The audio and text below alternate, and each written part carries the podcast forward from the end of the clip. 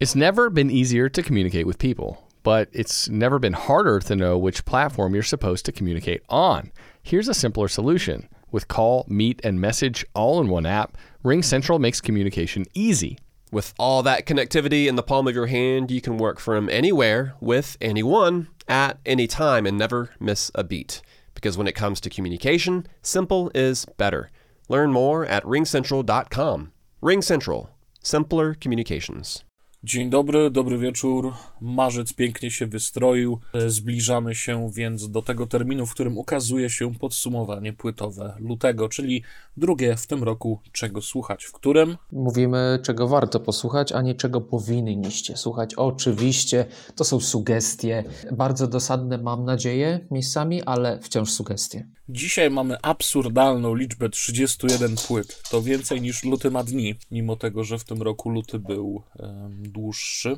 Nie był dłuższy. Czy nie był? Nie był dłuższy. Nie był dłuższy? A, to ja sobie go wydłużyłem. W zeszłym tak, roku był. W takim razie. Mi się wszystkie, wiesz, te dni zlewają po prostu w jedno trochę i tak od, od piątku do piątku z tymi premierami płytowymi. Dobra. Jest playlista. Playlista z utworami z albumów, o których tutaj mówimy, uzupełniona już o miesiąc luty. Jest ponad dwa razy więcej tych utworów teraz. A warto słuchać, bo w lutym uzbierała się naprawdę pokaźna liczba dobrych albumów. Tak jak narzekałem sporo w styczniu, tak w lutym. Nie mam w ogóle powodów, żeby narzekać. Ja też tych powodów nie mam i tak jak w styczniowym Czego Słuchać właśnie też mówiłem, że mi się już chce gadać o tym nowym The Ruins of Beverast, tak wciąż chce mi się gadać o Dobra, The Ruins of Beverast. Dajesz. Została ze mną ta płyta. Okej, okay, w takim razie The Ruins of Beverast z płytą The Thule Grimoires. Pan Alexander von Meilenwald po raz kolejny zaprasza nas do zapomnianego świata,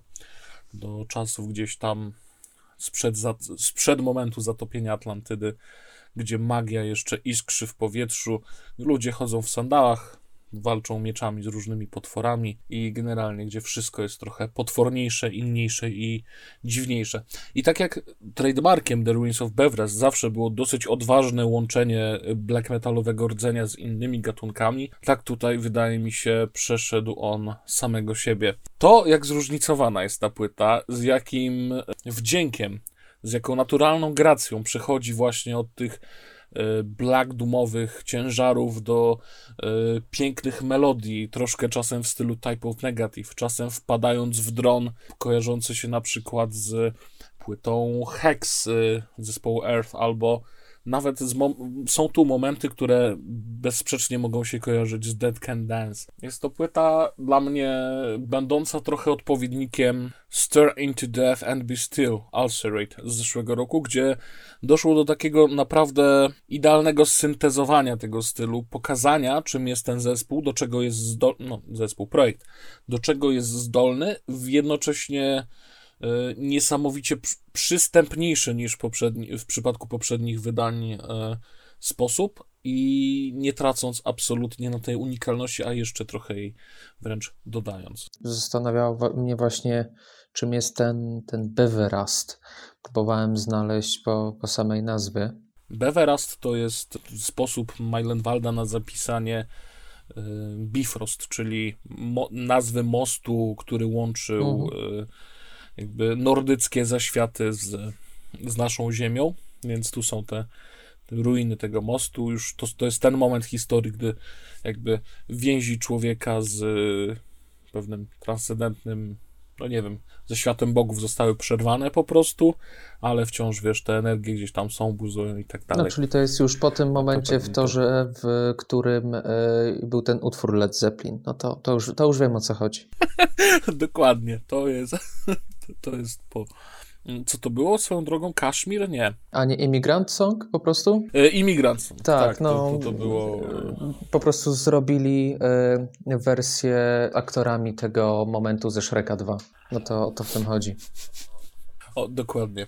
Więc jeśli kochacie Shreka dwa, jeśli kochacie Led Zeppelin, jeśli kochacie Tora w tej jedynej słusznej marvelowskiej wersji, to tak, to The Ruins of the Beverast jest właśnie czymś, co może wam się spodobać. No to jak ten, ten most jest zburzony, okay, no to potrzeba dźwigów i żurawi, no to, to może żurawie poza zasięgiem. A to takie żurawie. Zawsze myślałem, że chodzi o ptaki. A widzisz, w wywiadzie z zespołem Żurawie w Sounddrive przeprowadzonym przez Łukasza Brzozowskiego, pozdrawiam Łukasza, można się dowiedzieć, że z, zespół Żurawie swoją nazwę wziął właśnie od żurawi, które są wręcz wpisane w krajobraz Trójmiasta. No ładnie, to ja tutaj myślałem, że chodzi o ten żurawi klangor, o symbolikę, wiesz, lamentujących dusz, a, a to tak industrialnie mi przywaliłeś.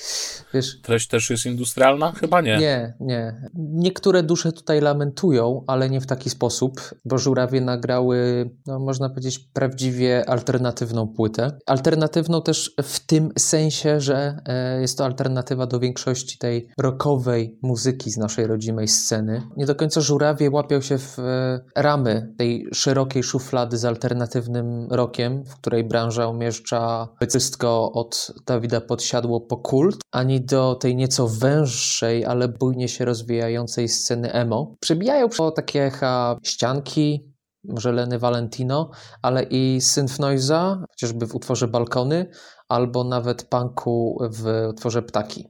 Dużo ciekawego do, do rozpakowania. Czyli tam są jakieś ptaki, tylko nie żurawie. To nie, nie, nie to żurawie. I ich alternatywność polega na tym, że nie są wcale alternatywni. Są alternatywni, ale nie w taki alternatywny sposób, w jaki... W stosunku, w stosunku do alternatywy, do alternatywy, którą znamy jako alternatywę, która alternatywna jest do... nie wiem, do czego? Bo jest już częścią mainstreamu, więc... No cóż, jest to, że tak powiem, pewien paradoks, a nawet konkretny paradoks, The Paradox. Taką płytę nam tutaj Tomek wpisał pod tytułem Counter Active, nagraną właśnie przez The Paradox. Guru techno z Detroit, bo nie tylko guru, Detroit techno, w ostatnich latach nie rozpieszczał słuchaczy ciekawymi projektami.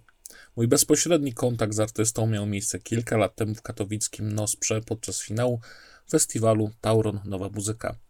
Oldschoolowe, elektroniczne, pastelowe brzmienia generowane przez Jeffa nijak nie skleiły się z subtelną, ale potężną orkiestrą polskiego radia. Nowy projekt artysty, The Paradox, ucieka na szczęście od klasyki i przenosi nas do równie pastelowej, ale już elektro-jazzowej konwencji. Duet współtworzy klawiszowiec Jean Fideri, który raczej zwykł współpracować z artystami niż tworzyć solo. Może dzięki temu panowie szybko złapali wspólny język, co zaowocowało z kolei spójnym i przyjemnym albumem Counter Active. Mimo iż nie jest to muzyka nazbyt angażująca słuchacza, to potrafi utrzymać jego uwagę, jeśli wsłucha się w dialog różnorodnych warstw syntezatorów oraz oldschoolowych, rolandowych kicków, hi-hatów, kongów i snerów. Przebłyski instrumentalnego dream popu, house'u i sporej dawki soulującej elektroniki świetnie korespondują z improwizowaną konstrukcją szkieletu, na którym tworzy The Paradox. To muzyka, przy której odpoczniecie po rejwach, warto, lub westchniecie z ulgą na łonie natury. Warto jeszcze bardziej, jeśli takie flow jest wam oczywiście bliskie, pisze Tomek o tej płycie. Mieliśmy trzy rzeczy z zupełnie różnych bajek. Czy powinniśmy to skonfrontować czymś od Staszka? Jak najbardziej. Z innej bajki myślę też jest Harakiri for the Sky, Mere. Staszek pisze, że bardzo chciał zrecenzować ten album, ale po przesłuchaniu uznał, że powtórzyłby to, co napisał kiedyś w recenzji, w recenzji Arson. Owszem, zespół zmienił to i owa produkcja też trochę klapła, ale ogólnie to ten sam Harakiri for the Sky. Czy to dobrze, czy to źle? Z tego, co pamiętam, Staszek raczej był ukontentowany zawartością Arson do tego stopnia, że sobie, że się zaopatrzył w wydanie kolekcjonerskie, więc podejrzewam, że, że chyba jest dobrze. Jeśli lubicie dźwięki od Harakiri for the Sky, jeśli lubiliście je do tej pory, to tutaj nie powinniście być rozczarowani, o ile nie spodziewaliście się, że faktycznie rozwiną w jakiś sposób formułę, bo tego tutaj, z tego co mogłem posłuchać tej płyty, faktycznie trochę zabrakło. Co powiesz na temat Five the Hierophant? Właśnie oni tutaj z kolei troszkę na płycie Through Aureate Void rozwijają tę formułę, ale nie wiem, czy jest to skuteczne, szczerze mówiąc, bo Over the Flag, to ich poprzednia płyta, była bardzo esencjonalna, mimo tego, że jest to muzyka dosyć nieoczywista, jak na te dźwięki, w których zazwyczaj się poruszam, bo mamy tutaj do czynienia z dark jazzem, trochę improwizowanym, trochę jakimś dark ritual ambientem, tego typu rzeczami, to jednak łatwo się podążało za tymi utworami. One tworzyły niesamowitą atmosferę właśnie jakichś takich rytuałów gdzieś w podziemiach Londynu, klimaty może trochę World of Darkness, miejski mrok i tak dalej.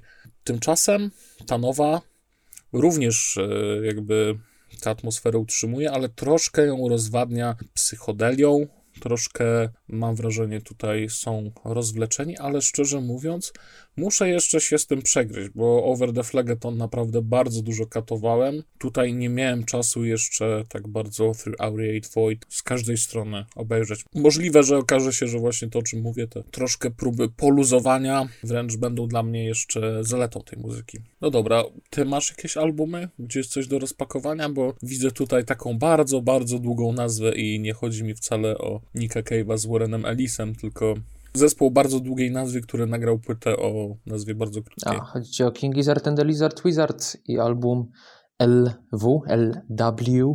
Tak, mój ulubiony duet zwierzęcy, jeśli chodzi o nagrywanie rocka psychodelicznego.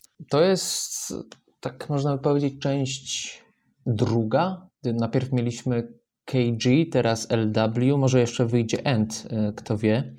Ale tak jak mówiłem na temat K G jeszcze w ubiegłym roku, pod koniec, bodajże to był album z listopada, nie chciało mi się tego albumu słuchać. Byłem już zmęczony i formułą, i mikrotonalnością. Samym King Gizzard, który głowę spod tego australijskiego piasku wychylał praktycznie co miesiąc z jakimś nowym wydawnictwem, czy to koncertowym, czy to albumem, czy po prostu utworami. Cały czas, cały czas coś nowego od nich.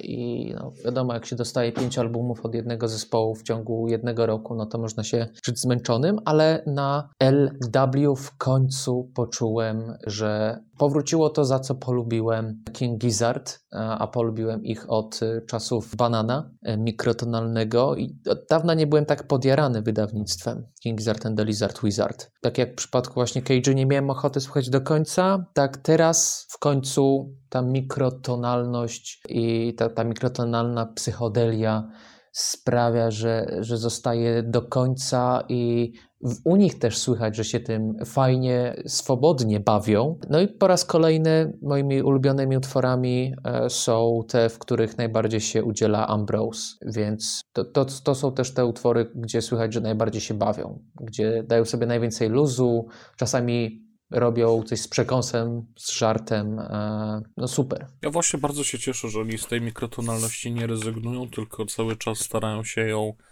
nagiąć ku swej woli, bo tak jak kiedyś rozmawialiśmy chyba przy jakiejś recenzji na temat ich w ogóle muzyki, na, na temat tego, czym jest mikrotonalność, to e, mówiliśmy między innymi o tym, że właśnie problemem mikrotonalności i tego, dlaczego ona tak dziwnie brzmi, a nie faktycznie wykorzystuje, powiedzmy, faktyczne swoje możliwości, jest to, że każdy kompozytor jakby ma na to swój pomysł, swoją prawdę, swoją wersję mikrotonalności i przez to trudno jest się przyzwyczaić do tego w takim stopniu, żeby móc się tym po pewnym czasie cieszyć, jakby przestroić się, dostroić swój słuch do tej mikrotonalności. A tutaj dzięki temu, że oni te eksperymenty kontynuują, właśnie wydaje mi się, że ta muzyka zyskuje po prostu na tym bardzo z każdym kolejnym wydawnictwem. I zgadzam się z tym, co powiedziałeś o tych, o tym natłoku płyt. To też mnie, nie chcę powiedzieć, że wkurza, ale zniechęca chyba, mhm. to jest lepsze słowo, do y, śledzenia, co tam u nich jest na bieżąco. To jest takie, wiesz, że zaglądasz do kogoś do pokoju, widzisz, że jest zajęty bardzo pracą. Dobra, to ja przyjdę potem, nie? Nie, nie będę ci teraz przeszkadzał. I te L W też odbieram jako właśnie w końcu...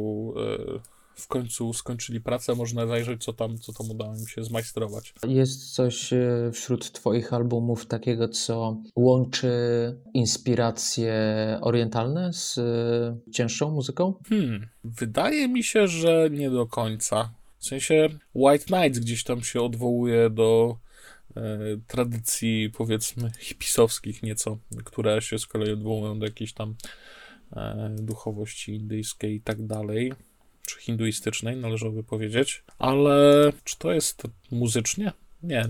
White Nights na płycie Solanace to jest kontynuacja trochę tych wątków, które oni podjęli na debiutanckiej epce Lap of the Ancient Mother, czyli połączenie black metalu z odrobiną postpunka i dużą ilością psychodeli, a wszystko to podane w takim lo-fi sosie, więc jeśli e, oglądaliście może nasz odcinek e, Czeluści Internet, w którym rozmawiamy o dziwadłach i najdziwniejszych artystach, jakich udało nam się odkryć w dwa tysiące dwudziestym roku, to tam między innymi jest ten wątek e, właśnie black metalowej, hipisowskiej psychodeli.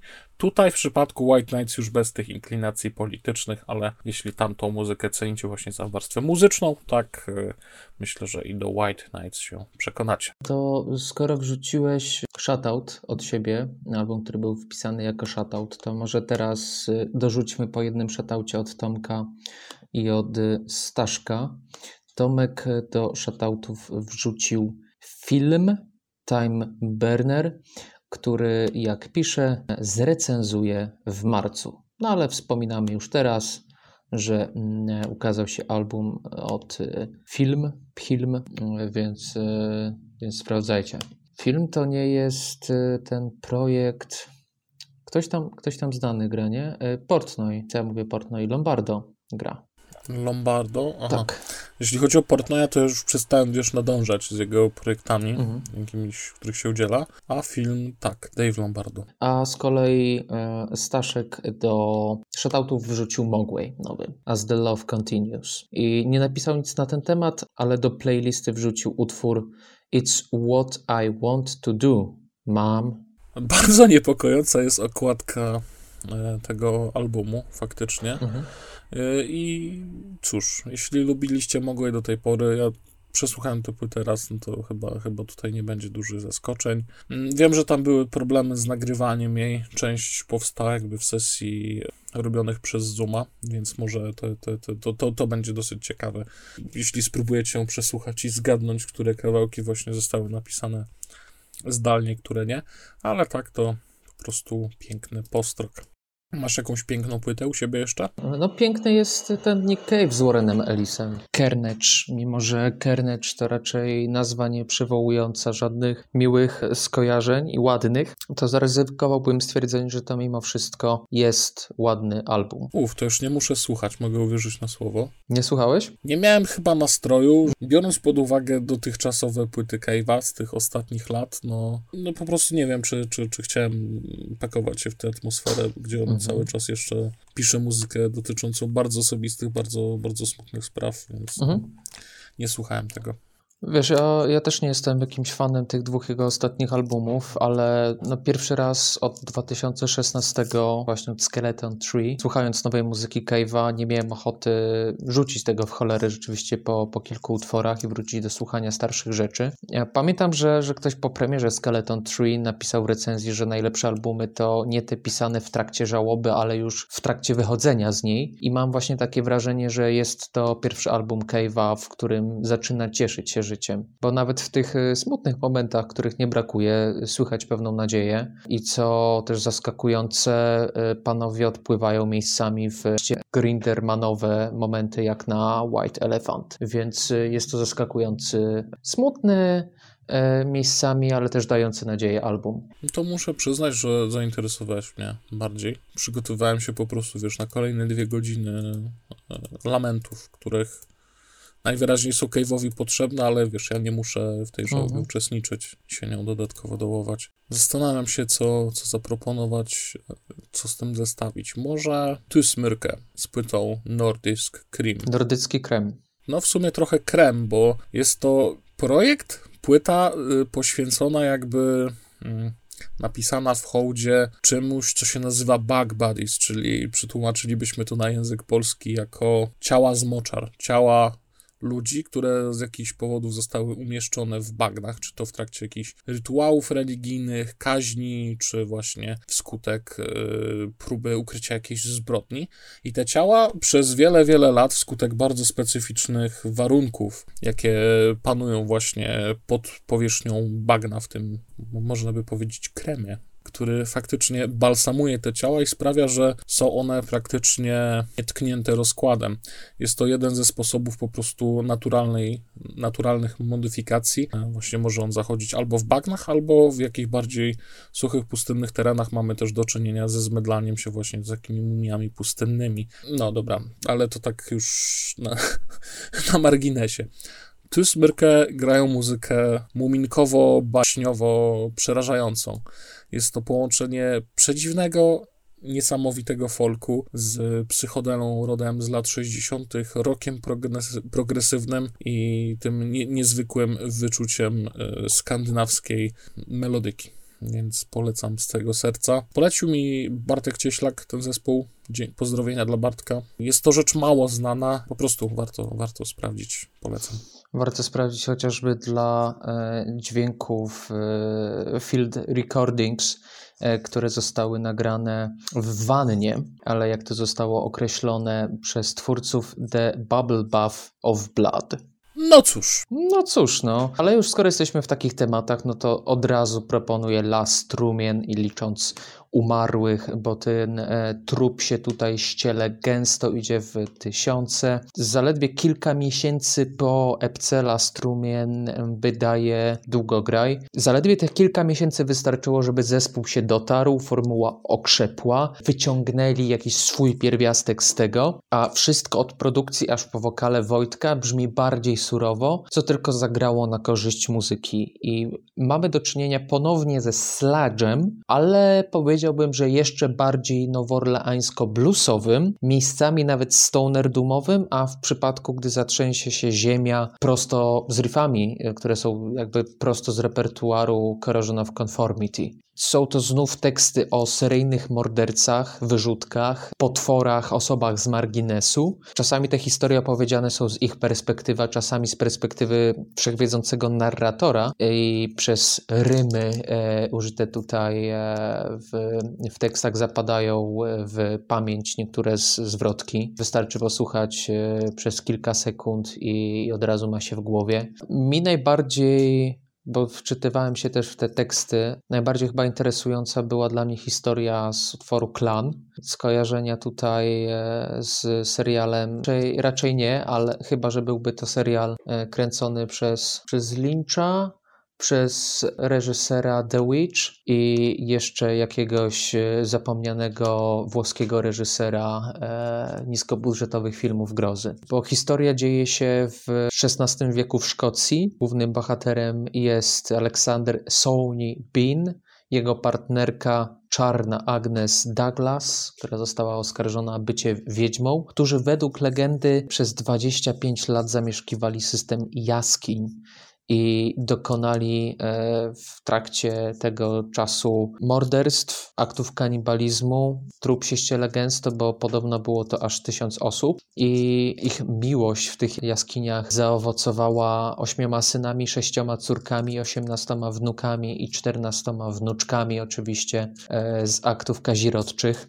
E, w końcu ich złapano, kiedy jedna z ofiar uciekła, e, zostali straceni, poćwiartowani bez e, procesu.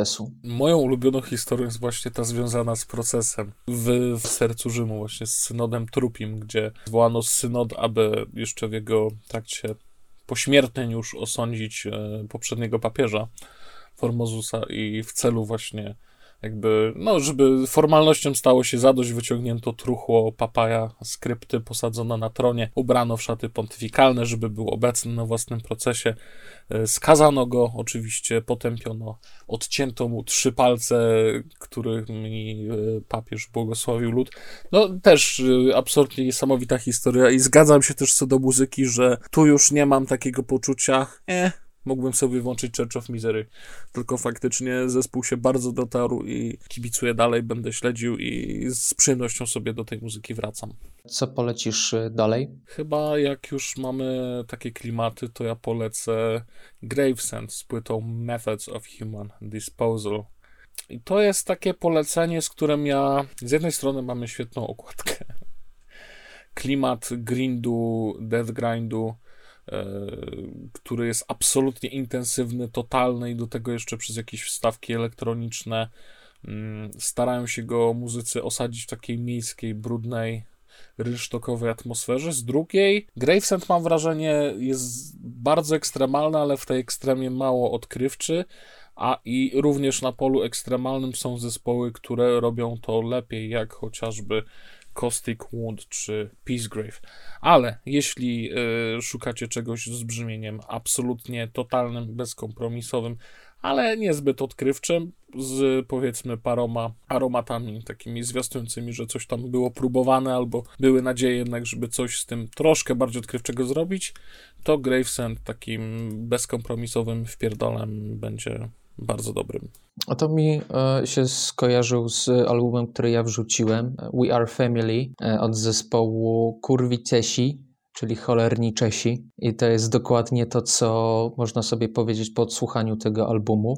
To dziewięć zwykle dwuminutowych strzałów i co prawda obracających się wokół hardcora, jak chociażby Verit i jako Delnik, przywołujący skojarzenia z Converge, ale oprócz tego przez to przebija się jeszcze krautrock, noise, dużo chaotycznej e, energii, e, dużo, dużo, dużo hałasu. No i tak mi się to skojarzyło chociażby przez, nie wiem, taki, taki brudny sznyt, a, taki typ energii e, po prostu. Ja nie gnijący. umiem. Ja, ja, ja widzę ten czeski, widzę ten chodny, ale zły człowiek i jestem infantylną osobą, przepraszam. Po prostu język czeski nieodmiennie we mnie budzi wesołość, niezależnie od treści. Wiem, że nie powinien, wiem, że to jest głupie i trudno.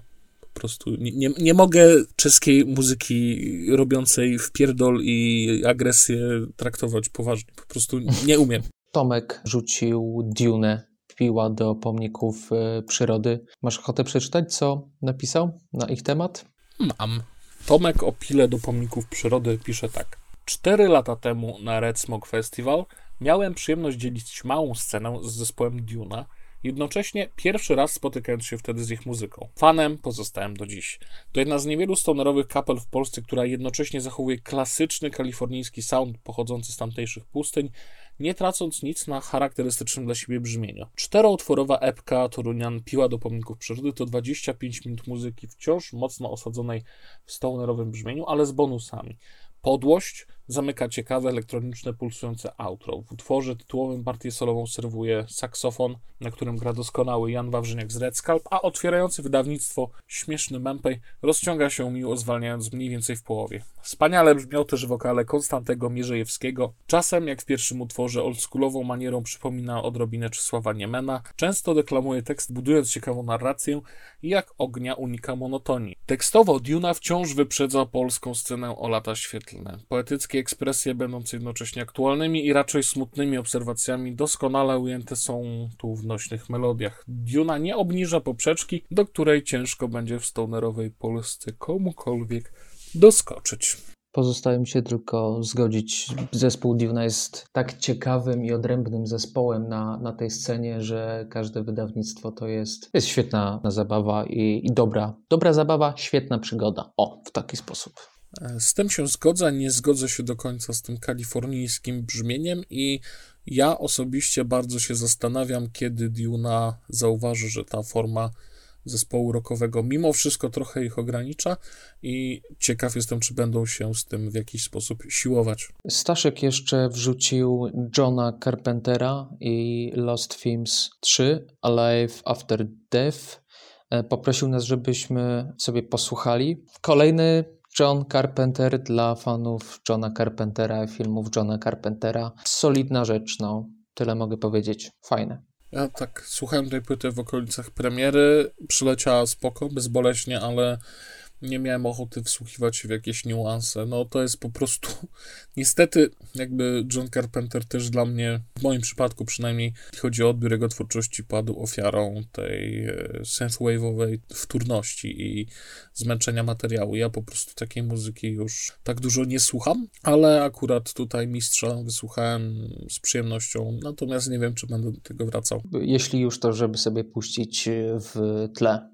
Jeśli mam puszczać synthwave'owy jakiś album i nie będą to jakieś już powiedzmy klasyki od Perturbatora, czy Carpenter Brut, czy Gunship, czy czegoś w tym stylu, no to pewnie będę chciał sobie puścić klasyka w stylu Johna Carpentera. To ode mnie może Glitch Angel, Złote Futro. Glitch Angel. Glitch. Jaka tajemnicza nazwa, kto to może być? Cóż, ciekawe trzy litery y, można znaleźć, ichysy, kto to może być, niejaka Faustyna, Faustyna ichs oczywiście, biesy i z tych biesów Faustyna wyciąga elektronikę tylko, metalu tutaj nie znajdziemy. Dorzucę do tego jeszcze bardziej obskurne, miejsko-turpistyczne teksty, posypane odrobiną brokatu, ale ten smród dalej się unosi. Są tu echa Death Grips, chociażby w Stop Zabawie, które brzmi jak haker, gdyby haker z hakera mieszkał w warszawskiej Białołęce, a w piątkowe wieczory wciągał kreski w Śródmieściu. Tak, tutaj bardzo jakby mnie ujmuje, jak ten klimat troszkę wręcz zyskał po odcięciu niektórych metalowych elementów, chociaż, no nie wiem, mam nadzieję, że, że jednak I H S nie zrezygnuje do końca z biesów, bo To, to, to połączenie jak najbardziej uważam za, za cenne i gdyby właśnie było więcej jeszcze tej tutaj zaznaczonej rejwowości, tej E B M-owej hamowy, to, to byłoby wspaniale. Trochę więcej techniawy. Tak jest. The Amenta spytał Revelator. The Amenta wpisywali się jeszcze parę lat temu, bo to jest ich album powrotny po siedmiu ośmiu latach, w dosyć ciekawą nisze, albo raczej byli, kategorie. Byli zespołem, który grał, próbował grać awangardowo, nowocześnie i tą awangardowość, nowoczesność opierał głównie na znanych już patentach z lat dziewięćdziesiątych, a i tak udało im się tworzyć w ten sposób coś nowego, odwołując się do głównie właśnie industrialu, do jakichś gatflashowo-firfaktorowych yy, klasycznych motywów. Podkręcali ten potencjometr ekstremalności do takiego stopnia, że wychodziło z tego coś ciekawego. I tutaj widać, że próbują przedefiniować to swoje brzmienie, jednocześnie zachowując świeżość. Jest tu troszkę więcej yy, black metalu niż death metalu, jeśli mielibyśmy to porównać z poprzednimi wydawnictwami, ale wciąż jest to muzyka bardzo autorska, tak powiedziałbym, i to jest jej e,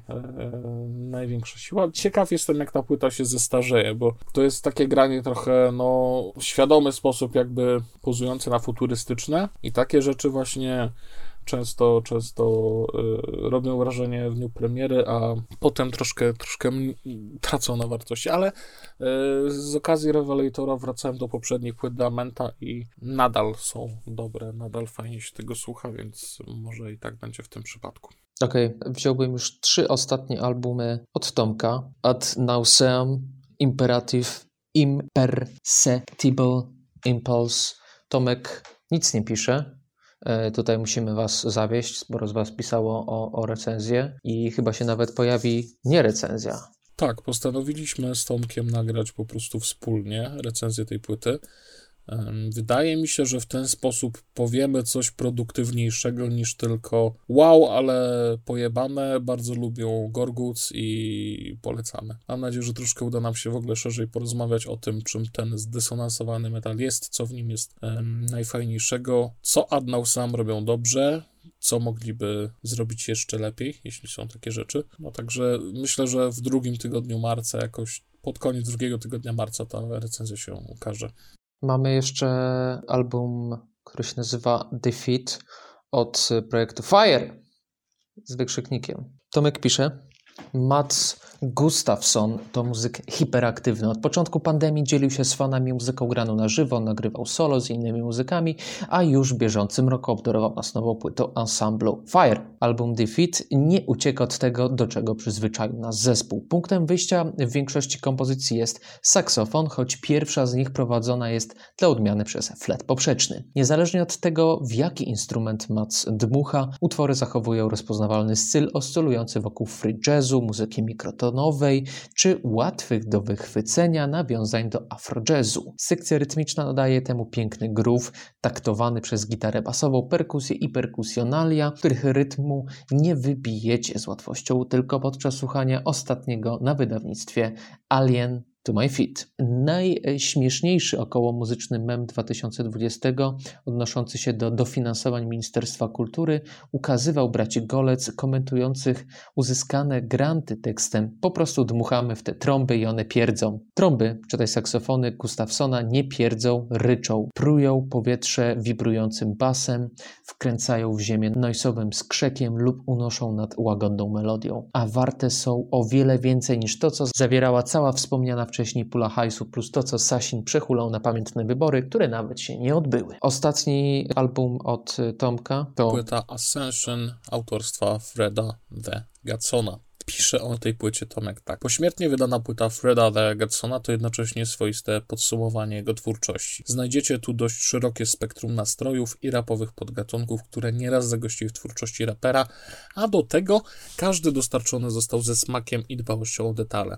Fred opowiada nam swobodnie swoje historie, rozmyśla na głos, nie unikając puent i punchline'ów, ale też podsumowując wersy inteligentnymi hashtagami. Muzycznie Ascension to pokłady jazzujące, jak chociażby Gracious, Aretha czy Fillet and Garlic, ale też new schoolowe, jak w On The Block, nasuwającym skojarzenie z ostatnim materiałem Pusha T i Kanye Westa.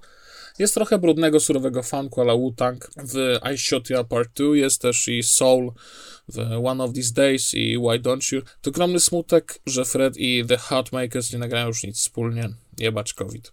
Jebać. Kilka albumów jest od nas, od chłopaków. To tyle. To ja wrzucę dalej, żeby trochę rozluźnić atmosferę. T V Priest, Uppers. No cóż, kolejny miesiąc, kolejny postpunkowy debiut z Wysp Brytyjskich. Może ci się to, Piotrze, nie podobać, ale taka jest rzeczywistość. Pogódźmy się z tym. Nie podoba mi się ani trochę. Dobrze, będę o tym pamiętał. Wrzucając kolejne albumy postpunkowe w przyszłych miesiącach z Wysp wspaniale, Brytyjskich. Wspaniale. I... Nie mogę się doczekać. Nie ma sprawy. Uppers od T V Priest. No jest wypełniony przebojowymi punkrokowymi piosenkami, a wokalista Charlie Drinkwater nie tylko ma nazwisko, które wskazuje na to, co powinniście właśnie zrobić, ale brzmi niczym taki telewizyjny kaznodzieja, ale taki, taki fajny, taki z równoległej rzeczywistości. Co wyróżnia ich od innych kapel z U K grających ten gatunek, to taki charakterystyczny dźwięk przypominający włączenie małego palnika w kuchence gazowej, takie taki coś, coś, coś takiego. T V Priest nie chcą zmieniać świata piosenką, zdają sobie sprawę, jak, jak niewielki wpływ na niego ma zespół rockowy. Dzielą się bardziej swoimi przemyśleniami, jak zresztą Charlie Drinkwater z przekąsem śpiewa All I Can Do Is Talk i nawet jeśli nie jest wam po drodze z post-punk revivalem, ale lubicie dobre rockowe piosenki, to jest tutaj takich sporo. Warto zacząć od Press Gang i Decorations. To ja proponuję w takim razie coś, gdzie nie ma żadnych zbędnych rzeczy, jest po prostu med- kontemplacja śmierci, medytacja pustki. Na płycie Vacuum i Noise Transition projektu, jak to Michał ładnie powiedział, Dyskont. Powiedziałem wcześniej, nie dzisiaj. Tak, tak, tak. Poza wizją. Co ja mogę powiedzieć? Sentient Ruin wydaje kolejną płytę, która świetnie wpasowuje się w ich politykę, a mianowicie Denial of the Human Race through Deviant Analog Audio Form. Rytualny noise połączony z black metalem, połączony z death industrialem, może jakimiś nawet właśnie takimi wtrętami death metalowymi, ale przede wszystkim właśnie będący muzyczną interpretacją tego, czym jest pustka. Próbę wypełnienia tej pustki hałasem, ale to wcale nie poprawi waszej sytuacji. Wow. A co jeszcze zrobiło wow dla ciebie? Albo przy czym zrobiłeś wow? A raczej powinienem był powiedzieć. Przy Black Country New Road uh, for the first time, ale o tym mówiliśmy w recenzji i, i tylko przypomnę, że to nie jest kopia Slint, okej? Okay? W recenzji też... No. Nie jest. Zapamiętajcie, nie jak jest. Chcecie Michała wkurzyć, to, to wiecie, co pisać w komentarzach.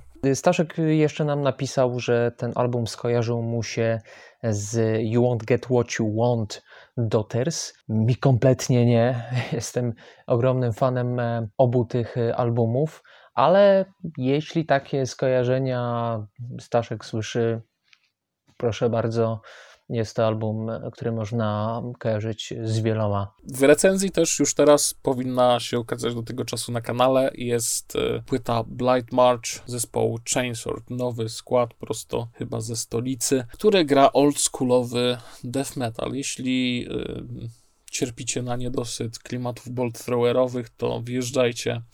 Więcej o tym właśnie w filmie. Rzucę jeszcze hasło Warhammer czterdzieści tysięcy, druga wojna światowa. I, i powinniście być ukontentowani tam, tam gdzieś jest przekierowanie. Ja, żeby może zamknąć te tematy nieszatautowe, to szybko jeszcze wspomnę Cult of Luna, Raging River. No cóż, no solidny album Cult of Luna. Nie pasuje mi tutaj tylko środkowy, balladowy Inside of a Dream z Markiem Laneganem na wokalu. Zupełnie jakby panowie z Cult of Luna bardzo chcieli nagrać utwór z Laneganem, ale nie mieli go gdzie umieścić, więc po prostu wrzucili go niechlujnie w środek swojego albumu. Reszta to jest po prostu solidny post-metal, z jakiego możecie znać Cult of Luna. Przyjemnie od czasu do czasu słucha post-metalu w takiej formie, bo jest to ta, ta najlepsza forma. Pokusiłbym się nawet o takie stwierdzenia. Ja jestem bardzo ciekaw, co się dalej wydarzy, bo oni twierdzą, że Raging River to jest dla nich konieczne zamknięcie pewnego etapu, etapu Patient Man, i dalej właśnie będą mogli ruszać w zupełnie, w zupełnie innym kierunku, a tutaj potrzebowali takiego no, epilogu, powiedzmy, do tam do poprzedniej jeszcze